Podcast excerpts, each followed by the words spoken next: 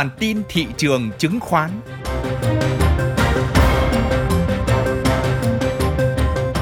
Xin kính chào quý vị.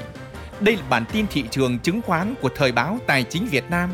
Xin kính mời quý vị theo dõi những phân tích về diễn biến nổi bật của thị trường chứng khoán Việt Nam trong tuần qua và những dự báo nhận định đáng chú ý trong tuần tới.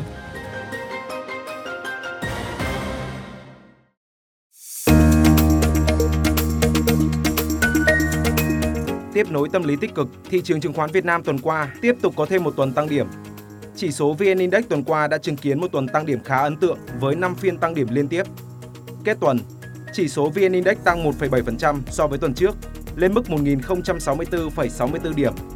Cùng lúc đó, chỉ số HNX Index và Upcom Index cũng đồng thời tăng lần lượt lên mức 207,5 điểm, tăng 0,9% so với tuần trước và 76,8 điểm, tăng 0,8% so với tuần trước.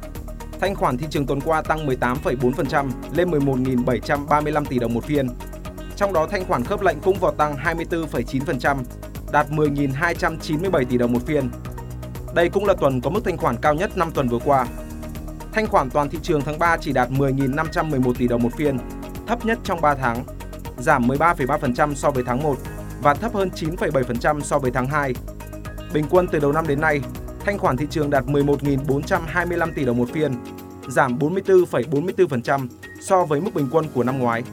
Tuần qua, chỉ số VN Index tăng điểm vững chắc nhờ sự đồng thuận của hai ngành trụ là ngân hàng và bất động sản. Tiếp nối đà tăng từ tuần trước, ngành bất động sản tiếp tục đón nhận một tuần giao dịch tích cực với sự dẫn dắt bởi VHM tăng 5,1%, NVL tăng 6,7%, NLG tăng 7,6% và KDH tăng 3,8%.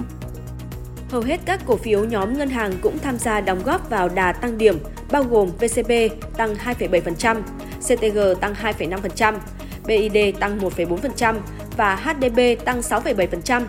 Ngược lại, trên bối cảnh thu nhập cá nhân đang có xu hướng giảm cũng như kỳ vọng nhu cầu tiêu dùng suy yếu do một số công ty cho vay tiêu dùng bị điều tra, ngành bán lẻ tiếp tục chứng kiến đà sụt giảm với các cổ phiếu đại diện như FRT giảm 6,2%, DGW giảm 13,3% và PNG giảm 1,6%.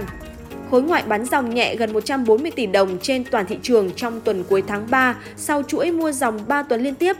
Trong đó, khối ngoại bán dòng 146 tỷ đồng trên sàn HOSE, bán dòng 1 tỷ đồng trên HNX nhưng lại mua dòng 13 tỷ đồng trên sàn Upcom.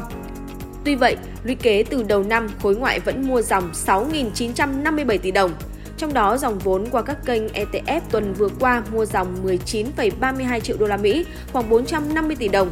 Lũy kế từ đầu năm, các quỹ ETF đã giải ngân 206 triệu đô la Mỹ, tương đương khoảng 4.834 tỷ đồng.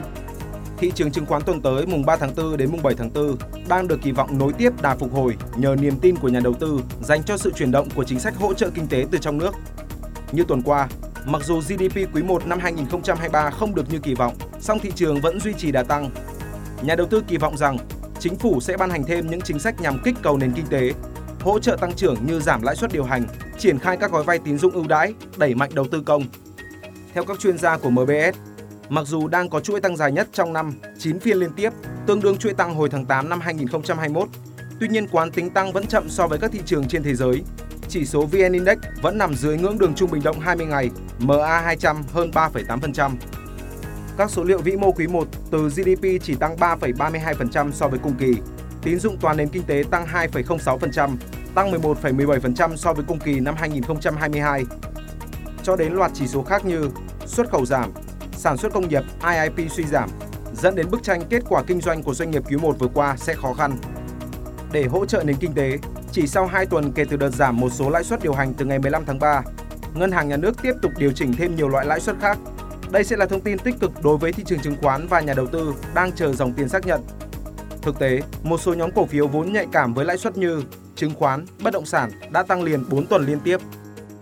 Do vậy, chỉ số VN Index đang có cơ hội để tiệm cận ngưỡng kỹ thuật MA200 ở khu vực 1.100 điểm Áp lực bán ngắn hạn khi các báo cáo kết quả kinh doanh sắp được công bố có thể tạo ra những nhịp rung lắc ở các ngưỡng cản gần là 1.070 điểm, 1.089 điểm, 1.096 điểm.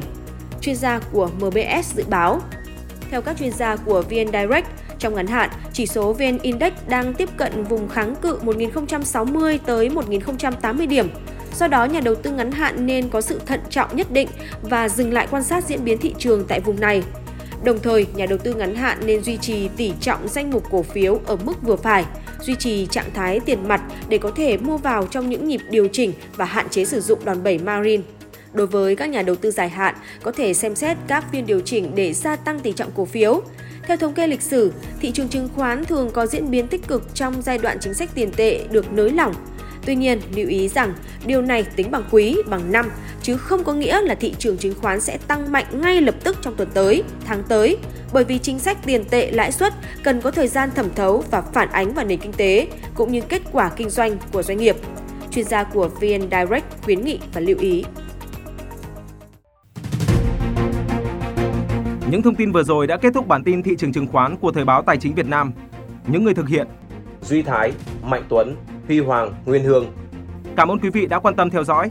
Xin kính chào và hẹn gặp lại ở những bản tin tiếp theo.